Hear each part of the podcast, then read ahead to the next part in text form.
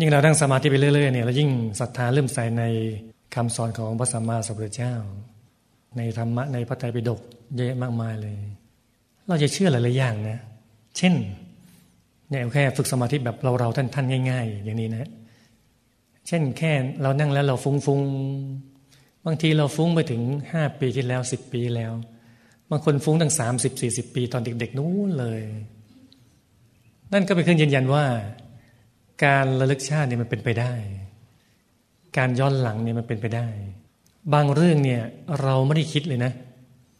บางทีตอนเด็กๆไม่ได้คิดลืมไปแล้วแต่ภาพนั้นก็ยังปรากฏมาบอกเออเด็กๆเราเคยไปทำอย่างนั้นอย่างนี้เออนี่เราไม่ได้คิดเลยลืมไปแล้วด้วยแต่ภาพนั้นยังปรากฏอยู่ยังมีอยู่นั่นฮะตรงกับไอน์สไตน์บอกเลยนะสสารไม่หายจากโลกจริงๆทุกอย่างมันเก็บไว้เก็บไว้ที่ศูนย์กลางกายเลยเนี่ยตอนนี้ไอน์สไตน์ไม่รู้แต่พวกเราเรารู้เรามีบุญฮะหรือบางทีนั่งแล้วตัวเบาๆนะใครเป็นบ้างฮะนั่งสมาธิแล้วตัวเบาๆอ่าตัวเบาๆเราก็จะเชื่อว่าพระอรหันต์ทั้งหลายหรือว่ายังไม่ถึงพระอรหันต์เลยท่านก็เหาะได้ในอดีตอะในสมัยพุทธกาลเนี่ยเยอะแยะเลยเหาะได้มันเป็นไปได้เวลาเราหลับตาทำสมาธินี่มันเบานะมันเบาเหมือนตัวเราลอยจากอาสนะเหมือนตัวเราลอยเหนือพื้นบางคนตัวลอยติดข้างบนเลยก็มีลอยทะลุโลกไปก็มีเนี่ยเบาสบายอย่าว่าคนที่เหาะลอยได้ในอดีตในพุทธกาลเลยปัจจุบันยังมีนะมีเยอะแยะที่เขาฝึกสมาธิดีๆเนี่ยตัวลอยหลวงพ่อธรรมชโยเนี่ยตอนยังไม่บวชไปวัดมาท่าเนี่ยก็ไปฝึกสมาธิเห็นกับตาเลยสามเณรนั่งสมาธิอยู่ตัวลอยจากพื้นเลยไม่ใช่ฮอปนะฮอปนี่มันลอยเฉียงๆปุ๊บเดียวเหมือนกบกระโดดแวบเดียวหน่อยหนึ่งนี่ลอยขึ้นมาลอยขึ้นมาเออเป็นไปได้หรือท่านก็ไปเจอพวกฤาษีที่ภูกระดึงเนี่ยจังหวัดเลยนั่งตัวลอยฤาษีเราไปฟังนั่งตัวลอยลอยเอ๊ะวันนี้ทำไมมันเย็นเย็นจังเลยทุกทีอากาศภูกระดึงก็มันก็เย็นอยู่แล้วแต่มันเย็นพิเศษมันเย็นลมจะเยือกจะเยือกมาลืมตามาดูตัวเองลอยอยู่ยอดสนสนภูกระดึงเนี่ยมันสูงสักกี่เมตรอะเกินเสาไฟฟ้าเนาะก็น่าจะสามสิบเมตรอะไรอย่างนั้นได้มันสูงสูงพอลืมตามาอุ๊ยเราลอยได้เนี่ยพอคิดแบบนี้ปุ๊บเนี่ยสมาธิเคลื่อนพอสมาธิเคลื่อนตอนนี้แหละสารวันเตี้ยลงแล้วลอยลงมาเลยแต่ดียังแบบสโลว์หน่อยไม่ลงแบบพวบทีเดียวนะฮะเอาแค่เอวเคล็ดนิดหน่อยไม่งั้นฤาษีก็ขอหักตายแล้วเออแปลกทำได้ตัวลอยปัจจุบันนี่แหละเยอะแยะเลยเดินบนน้ำได้อะไรได้โอ้ยเยอะแยะมากมายเลยเห็นไหมเนี่ยพอเราฝึกสมาธิไปเราจะเห็นอะไรเยอะแยะจะเข้าใจ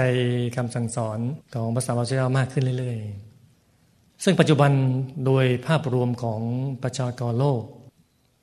ประมาณ หกพันสามร้อย ล้านคนเนี่ยประชากรโลกเนี่ยปรากฏว่าคือที่ผ่านมาเนี่ยคนก็นับถือศาสนาคริสต์นี่มากที่สุดสูงสุดเลยแต่พอปัจจุบันเนี่ยคนนับถือน้อยลงไปเรื่อยๆเลยน้อยลงน้อยลงน้อยลงน้อยจนน่าตกใจเลยเพราะว่าเวลาศึกษาไปถึงจุดหนึ่งแล้วเนี่ยอันนี้คนศาสนาเขาพูดเองนะไม่ได้เกี่ยวกับเราชาวพุทธพูดเนี่ยเขาบอกเองว่าเออศึกษาไปแล้วมันมันไม่ make sense น่ะมีแต่ให้เชื่ออย่างเดียว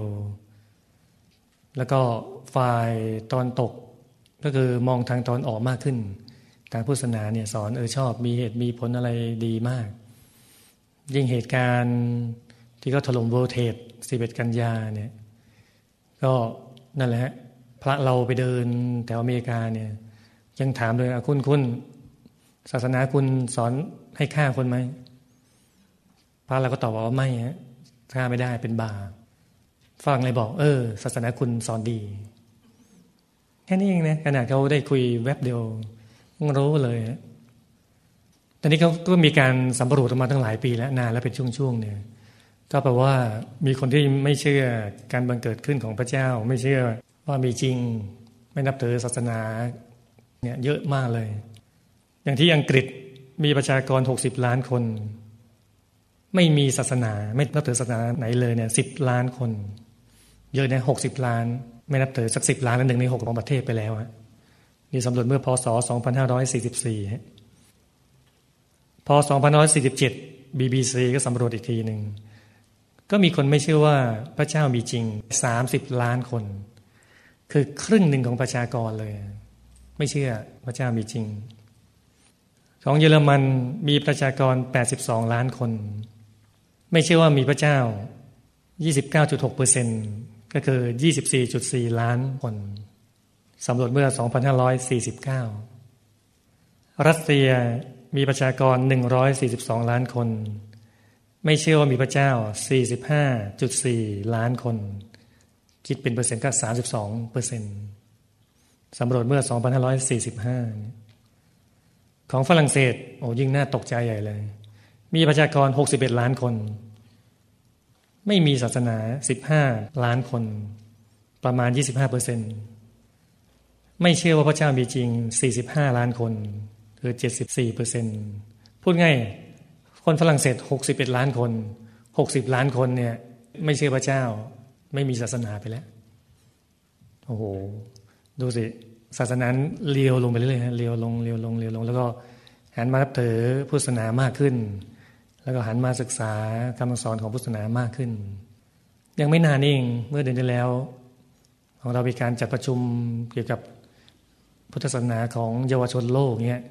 ก็จัดก็ปรากฏว่ายังมีบาทหลวงอเมริกันมานั่งสมาธิกับเราก็มีคนหลายๆประเทศมานั่งนะมีแอฟริกาใต้มีแคนาดา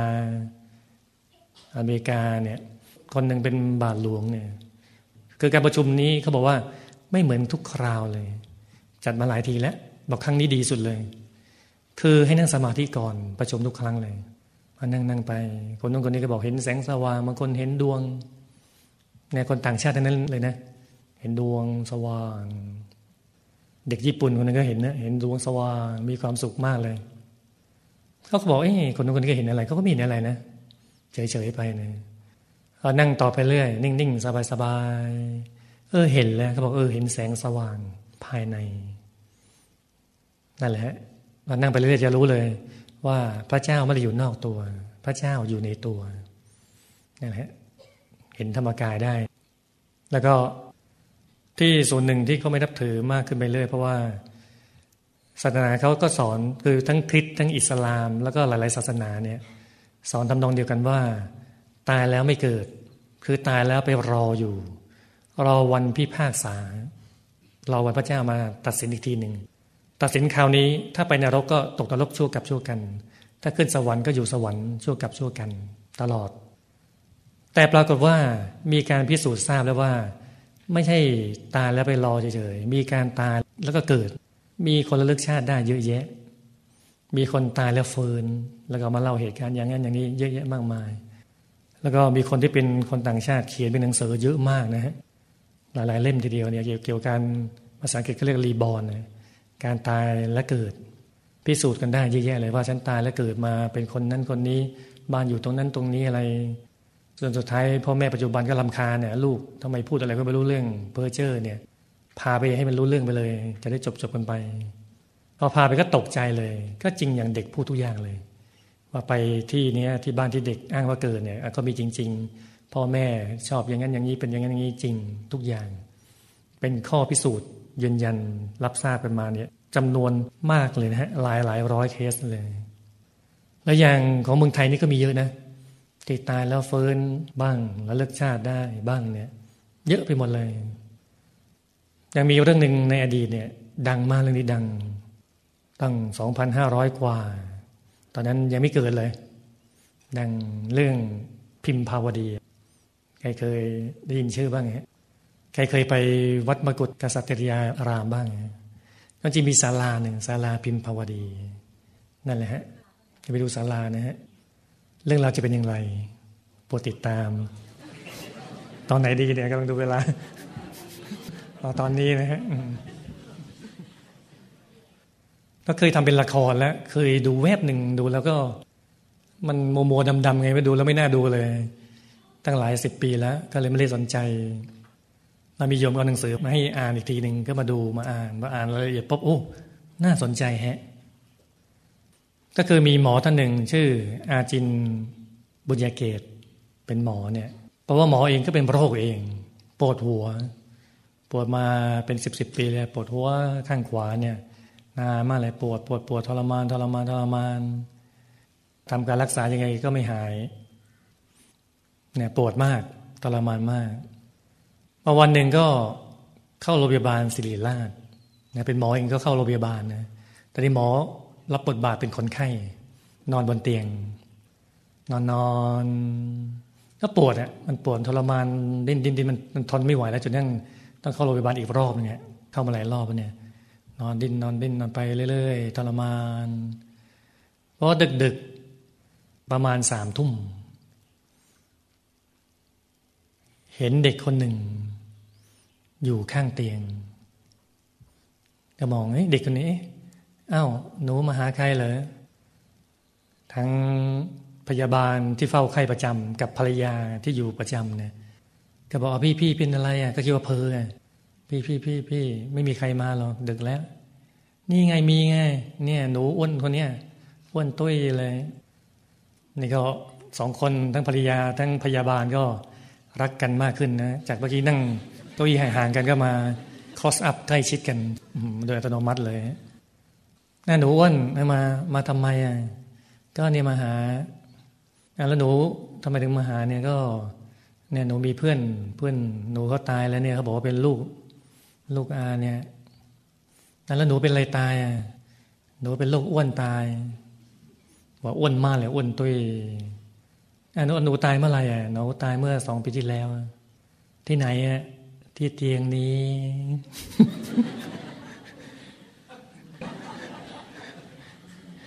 เตียงคุณอานี่แหละเตียงนี่แหละ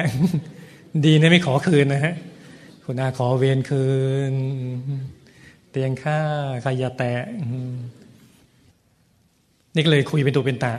แล้วก็เลยบอกภรรยามาช่วยจดไว้หน่อยช่วยจดเพราะว่าเห็นชัดเลยนะเห็นเด็กคนนี้ชัดชัดเหมือนตาเห็นเลยชัดมากนึกดูนะขนาดเห็นผียังเห็นชัดขนาดนี้เท่าตาเห็นเลยถ้านั่งสมาธิเห็นพระไม่ชัดเท่าตาเห็นไม่รู้จะว่ายังไงแล้วเนี่ยอย่างนี้ต้องเห็นแทนซะแล้วพยาบาลก็แปลกใจเพราะว่าเด็กก็พูดเป็นเรื่องเป็นราวก็ถามด้วยว่าคุณพ่อชื่ออะไรเป็นยังไงถามแล้วพยาบาลก็เลยแปลกใจอยากพิสูจน์ไงว่าเอ๊ะ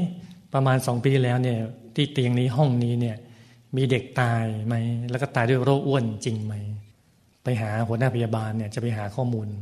ก็ต้องเก็บเอกสารไม่หมดแหละในสักพักหนึ่งก็หายไปปรากฏว่าตอนแรกมันสามทุ่มใช่ไหมประมาณห้าทุ่มมาแล้วเด็กสองคนมาได้ยินเสียงก่อนนะเพราะนี่ก็หลับหลับตาอยู่หลับตานอนอยู่เนี่ยเนี่ยเนี่ยเนี่ยมาเลยมาเลยเนี่ยพ่อเธออยู่ตรงนี้แหละได้ยินเสียงก็มองอ้าวหนูอ้วนมานี่แล้วก็พาเด็กคนหนึ่งหน้าตาน่ารักอายุประมาณสิบสองเลยก็มาเด็กที่หน้าตาน่ารักก็บอกอ้าวเนี่ยคุณพ่อหนูมาแล้วเนี่ยหนูจะมาช่วยพ่อนี่บอกว่าอ้าวทำไมหนูเรียกเรียกว่าพ่อเลยก็หนูเป็นลูกของพ่อเมื่อชาติก่อนอ่าแล้วหนูชาติก่อนเป็นผู้ชายผู้หญิงไงแล้วหนูเป็นผู้หญิงหนูเป็นอะไรตายหนูก็ตกน้ำตายไปที่ท่าน้ำแล้วก็ตกน้ำลื่นถลายตกน้ำตายตอนสิบกว่าขวบที่ท่าน้ำอ่ะเนี่ยเราแล้วเนี่ยปวดปวดหัวมากเลยเนี่ยปวดมันไม่เป็นไรหรอกหนูจะช่วยเนี่ยคือปวดที่ข้างขวามากเลยมาแล้วเด็กคนนี้ก็เอามือมาจับที่ศีรษะด้านขวาเนี่ยก็แปลกอาการก็ทุเลาลงแล้วเด็กก็บอกว่าเนี่ยพรุ่งนี้เนี่ยหมอจะต้องผ่าตัดแปดโมงเช้าผ่าตัดกะโหลกแล้วก็สักพักเดียวก็หายไปตอนแรกที่บอกมีเด็กสองคนมาเนี่ยก็ถามทั้งพยาบาลถามทั้งแฟนภรรยาว่าเห็นไหมทุกคนก็ตกใจก็เปิดไฟปุ๊บปุ๊บปุ๊บไม่เห็นอะไรเลยแต่นี่ก็คุยเป็นตู่เป็นตะแล้วนี่ก็สั่งให้จดไว้ก็จดจดจดจดจดมีหน้าที่จดจดจดจดจดไปเมื่อสั่นไป จัดไปกันข้างๆกันไปใกล้ชิดกันไปเรื่อยๆเลยคนนึงว่างๆก็สุดเบอร์สวดมนต์ไปเลยนี่ก็หลับกันไปเพราะมันก็เพลียแล้วหลับสลบไปไปเลยทั้งสามคนพอลุกขึ้นคุณหมอก็มาตรวจมาตรวจก็มาดูอาการว่าเมื่อคืนก็ยังดิ้นปวดอยู่เนี่ยหมอก็เลยบอกว่าเอาละเมื่อก่อนก็ฉีดยาเข้าไประงับประสาทเนี่ยมันไม่ได้เส้นโลหิตเนี่ยขยายแล้วไปเบียดเส้นประสาททำให้เกิดการปวดคราวนี้จะเจาะกระโหลกแล้วก็ไปจัดการกับเส้นประสาทตัวเนี้ยงั้นแปดโมงก็สั่งพยาบาลนะแปดโมงจะผ่าตัดคนไข้รายนี้นะพยาบาลเป็นงงเพราะตรงกับตามที่เด็กบอกเลยเด็กบอกเมื่อคืนว่าพรุ่งนี้แปดโมงจะต้องผ่าตัดตรงตามที่เด็กบอกเลยนี่ก็แปดโมงไปผ่าหมอเจาะกระโหลกเหรียญห้าสิบตังค์สมัยก่อนก็ประมาณใหญ่กว่าเหรียญบาทเรายุคนี้เจาะกระโหลกแล้วเอาเส้นประสาทอย่างนั้นอย่างนี้ทำไปตามภาษาหมอไปเนี่ยถ้าทำด้วยความยากลำบากมากเพราะว่ามันก็เป็นมานานแล้วเรื้อรังมานานผ่าตัดสี่ชั่วโมงเลยพอเสร็จเรียบร้อยออกมาก็เจ็บปวดอยู่เจ็บปวดทรมานเด็กก็บอกว่าถ้าทรมานยังไงปวดยังไงให้เรียกก็เดี๋ยวตัวเองจะมาช่วยนี่ก็เลยคุณอาจินนี่ก็เลยเรียกไงลูกลูกพ่อปวดจังเลยร้องเรียกอะสักพักเดียวบอกพ่อลูกมาแล้วนี่ก็บอกว่าอ๋อลูกมาแล้วเหรอพยาบาลกับภรรยาที่เฝ้าไข้รักกันอีกแล้วนั่งชิดกันแล้วมาอีกแล้วเลยเนี่ยบอกลูกทำไมไม่เห็นหายเลยบอกยังไม่หายหรอกพ่อยังมีกรรมอยู่เนี่ยแล้วหนูเนี่ยคือเจอกันแล้วเนี่ยยังไม่รู้ชื่อเลยหนูชื่ออะไรหนูชื่อพิมพาวดีค่ะแล้วก็เนี่ยที่หนูตายตายมาแล้วเนี่ยแล้วก็คุณพ่อคุณแม่ชาติปัจจุบันเนี่ยได้สร้างศาลาไว้คือคุณอาอาจินเนี่ยบุญเกตเป็นคุณพ่อเมื่อสองชาติที่แล้วในส่วนชาติปัจจุบันเนี่ยก็คืออีกคนหนึ่งชื่อเสียงบอกชื่อไปก่อนจะได้ไม่งงไม่สับสนก็รักเนี่ยก็เลยสร้างศาลาพิมพวดีที่วัดประกุฏกษัตริยารามให้เนี่ยสร้างศาลาแล้วก็ติดชื่อนี้ให้เรียบร้อยเลยหมอแล้วหนูเป็นอะไรตายเนี่ยเมื่อชาติที่แล้วหนูเป็นไข้เลือดออกตายที่ตึกเด็กเนี่ยโรงพยาบาลศิริราชโรงพยาบาลนี้แหละแล้วพ่อไปทำอะไรมาเนี่ยถึงปวดหัวมากเลยผ่าตัดดูสิเจาะกระโหลกก็ยังไม่หายเลยแล้วพ่อทำกรรมไปเยอะคือบุญก็ทำไปเยอะบาปก็ทำไปมากเนี่ยมีชาติหนึ่งพ่อเป็นคนที่ลงโทษนักโทษเรียกว่าราชมันเนี่ยลงโทษนักโทษทรมานนักโทษเนี่ยแล้วมีคนหนึ่งเนี่ยเขาก็ถูกใส่ร้ายที่หมู่บ้านเขาใส่ร้ายว่าคนที่ฆ่าคนตายเขาทรมานอย่างนั้นอย่างนี้ก็ไม่ยอมรับก็เลยส่งมาให้ทางการนี่ก็มาทรมานต่อทรมานให้รับให้รับทรมานด้วยการเนี่ยตอกเล็บบ้างเอาคือเอาคามาบังคับแล้วก็เอาวัสดุอุปกรณ์มาบีบขมับบีบบีบบีบบีบบีบบีบเนี่ยชาตินี้ก็เลยปวดขมับเนี่ยปวดมากเลยบีบให้รับให้รับนี่ก็ไม่ยอมรับบีบทั้งสลบไปเลยสลบเสร็จตื่นมาก็บีบต่อยอมรับไหมไม่ยอมรับว่าฆ่าคนตายไม่ยอมไม่ยอมจนคนนี้ก็ตายไปเลยเขาก็แค้นอาฆาตพยาบาทจองเวรก่อจองเวรไปทุกชาติออกกรรมชาตินี้มันส่งผลแรงในชาตินี้เลยทำให้ตัวเองโอ้โหปวดมากทรมานมากเลยเด็กคือน้องพิมพ์เนี่ยพิมพาวดีก็เล่าให้ฟังโอ้แล้วพ่อต้องทำไงอะน้องพิมพ์อะพ่อก็ทำบุญที่สุดสนไปแล้วจะหายเลยไหมเนี่ยก็ยังไม่หายหรอกต้องใช้เวลาอีกสี่ปีแต่ก็จะค่อยๆดีขึ้นค่อยดีขึ้นแล้วต้องผ่าตัดอีกสี่ครั้งฮะอีกสี่ครั้งเลยเลยเนี่ยโหครั้งนี้ก็แย่จะแย่อยู่แล้วนะฮะแล้วคุยมาพักเดียวก็หนูต้องไปแล้วแหละทำไมต้องรีบไปแล้วจะมีคนบำเพ็ญกุศลให้ที่ไหนก็ที่ศาลาพิมพาวดีที่วัดมกุฏมีคนเข้ามาทำบุญอุทิศส่วนกุศลให้เนี่ยหนูจะไปรับบุญแล้วปั๊บก็แวบหายไปเลยก็ปรากฏว่าก็เป็นอย่างนั้นจริงๆนี่ก็เลยถูกผ่าตัดอีกแล้วถูกผ่าตัดแล้วพยาบาลก็ไปสืบทราบจนได้แล้วเพราะมันหายากกันไม่รู้ชื่อเนี่ยพอไปตรวจตรวจตรวจเจอ ว่ามีเด็กอ้วนตายไหมที่เตียงนี้ห้องนี้ตดๆๆๆเจอจริงๆมีจริงๆตายด้วยโรคอ้วนจริงๆแล้วก็นั่นแหละพอผ่าตัดปุ๊บก็รู้เลยว่าเออเด็กพูดจริงแล้วก็เด็กนี่ก็บอกเลยว่าต้องผ่าตัดอีกช่วงต่อมาอีกหมอก็ผ่าตัดอีกบอกเอ๊ะทำไมจะไม่หายเนี่ยแปลกอ่ะก็ต้องผ่าแล้วมีครั้งหนึ่งเด็กก็บอกว่า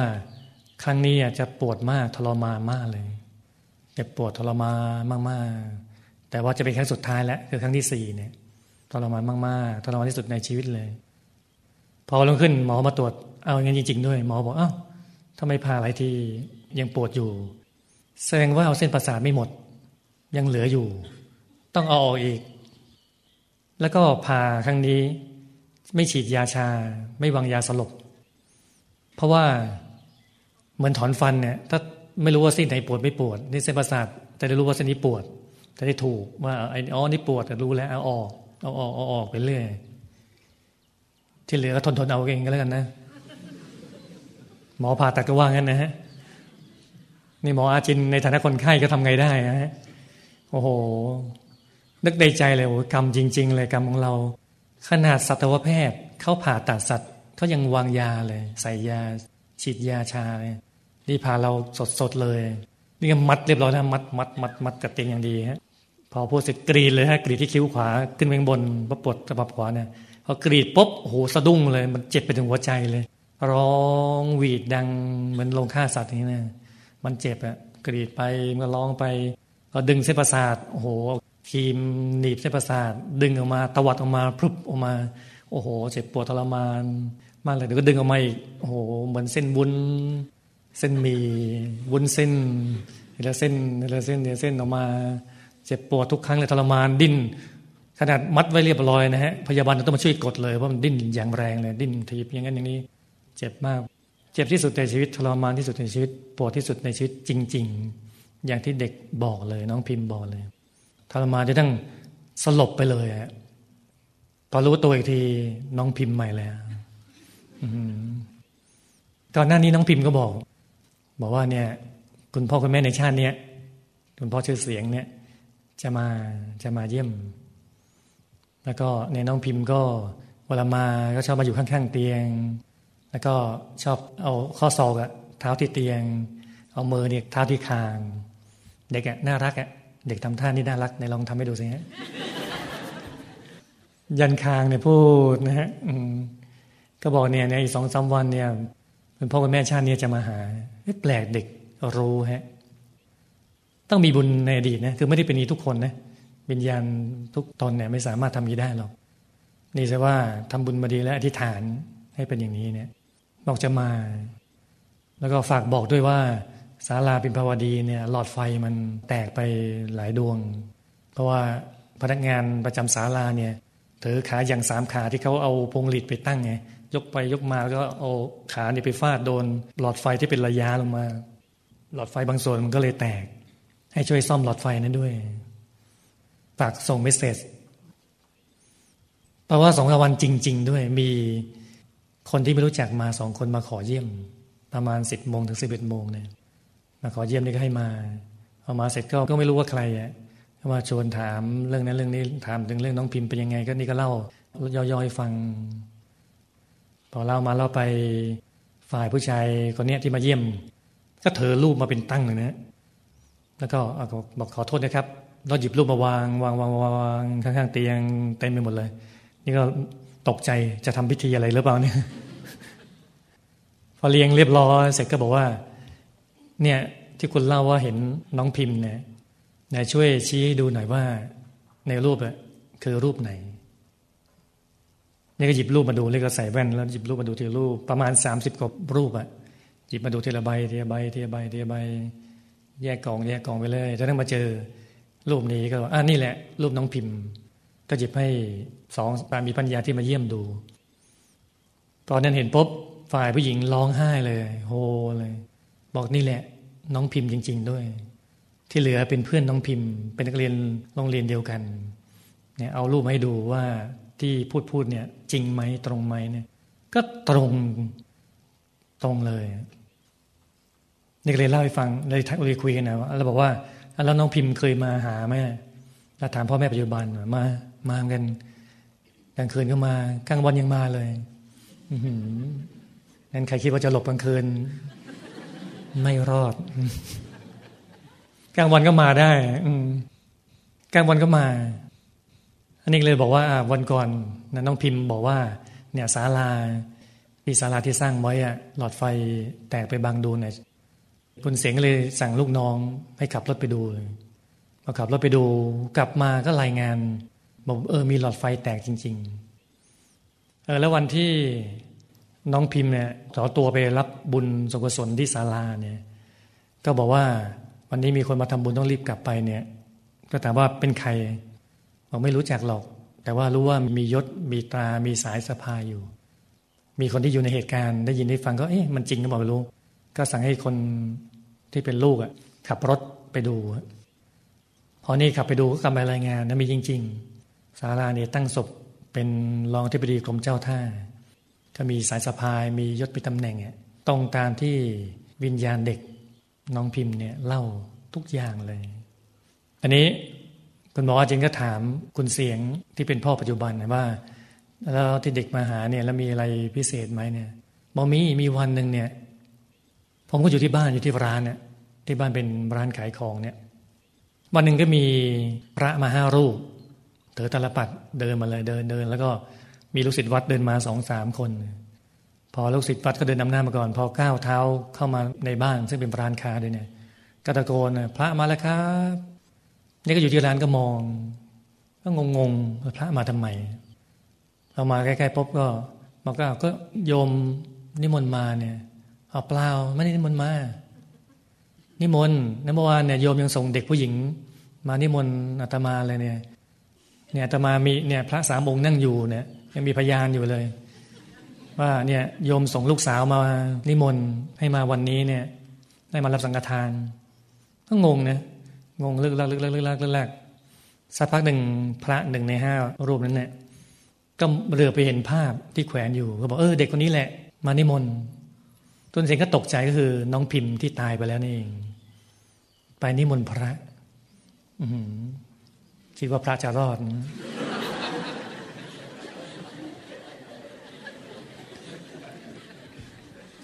ไม่รอดเหมือนกันนะ และแปลกอีกอย่างหนึ่งคือวันที่นิมนต์เป็นวันครบรอบวันตาย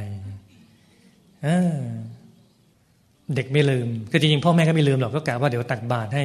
ทำบุญให้ไงแต่ไม่ได้คิดว่าจะนิมนต์พระมาที่บ้านพอพระมาที่บ้านก็ตกใจแปลกใจเอาสุดท้ายไปดูอ๋อรู้เลยว่าเออแปลกแฮะแปลกแต่จริงเนี่ยลูกสาวที่ตายไปแล้วช่วยนิมนต์ให้เรียบร้อยดีเนาะเราไม่ต้องจัดการทุกอย่างเลยฮะโอ้โหรู้อย่างนี้ สองหมื่น วัตต์เราใช้วิธีนี้นิมนต์ก็ดีเนาะไม่ต้องส่งพระมหาไปนิมนต์เดินทางเข้าป่าเข้าเขาขึ้นรถลงเรือไปเหนือล่องใต้โอ้โหด้วยความยากลำบากเลยไปนิมนต์ใช้วิธีนี้ก็ดีเนาะโอ้โหไปนิมนต์มาเลยนี่พอผ่าตัดครั้งที่สี่ใช่ไหมที่เจ็บปวดทรมานมากที่สุดเลยก็ร้องนะลูกโอ้พ่อปวดจังเลยแป๊บเดียวน้องพิมพ์มาอีกแล้วอ่ะน้องพิมพ์มาแล้วเหรอลูกพิมพ์มาแล้วเหรออ่ะแล้วพยาบาลกับแม่ก็นั่งชิดติดกันอีกแล้วมาลูกทำไมไม่หายอ่ะยังปวดอยู่เนี่ย